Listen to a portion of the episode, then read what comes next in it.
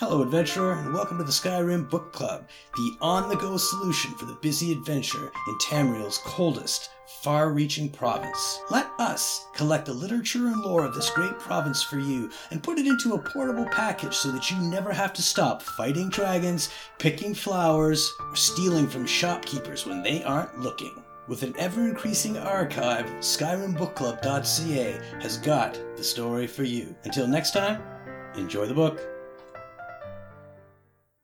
Annals of the Dragon Guard by Brother Annulus. Chronicles of the Dragon Guard in the late First Era. Scribe's Note. I have faithfully copied the following from the Annals of the Dragon Guard of Skyhaven Temple for the years 2800 to 2819, 4329 to 4338 in the Old Calendar. Brother Annulus, Second Era, 568.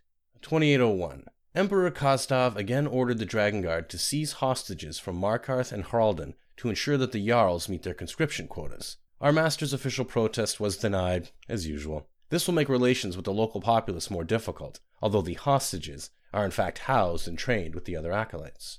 2804. Upon the outbreak of the Winterhold Rebellion, our master refused orders to send the Dragon Guard out to help suppress the rebellion. The Emperor ordered our supplies cut off, but we have made arrangements with the local reachmen and are effectively self sufficient. The Grand Master supports our master's action on the grounds that it violates the Oath of Allegiance.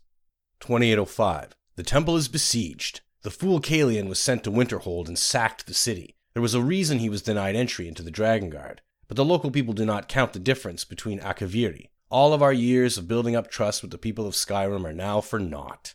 2806. We learned of the ascension of Reman II, of blessed name, when the siege of the temple was lifted. We provided the honor guard for the Emperor's first visit to Skyrim, a great boost to the temple's prestige. 2809. We received reports of a dragon in the east. Scouts were sent immediately, and signs of it were discovered, but it fled at our approach. The survivors have grown wary indeed.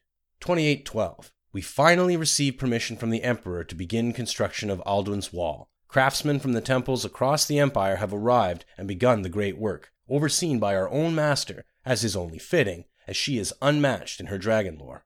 2813. Work on Alduin's Wall progresses. The master dismissed several craftsmen, from a Western temple that I do not need to name. They are so well known for stiff necked pride, which has delayed the work, but there must be no compromise. Alduin's Wall is our gift to those that come after us. 2815. The Grand Master visited the temple in the summer to view the progress of the wall. He has received complaints about the expense. There is no doubt where these originate, but he was so impressed by the wall, even in its half finished state, that he gave our master a writ of requisition under the Emperor's seal. There will be no more delays. Further reports of dragons in the east, which could not be verified. 2818. An auspicious year. Alduin's wall was finished, a dragon was located and slain, and Emperor Reman II visited to officially dedicate the wall. The blood seal was consecrated in the presence of all the Dragon Guard of Skyrim, a great honor of which few temples can boast.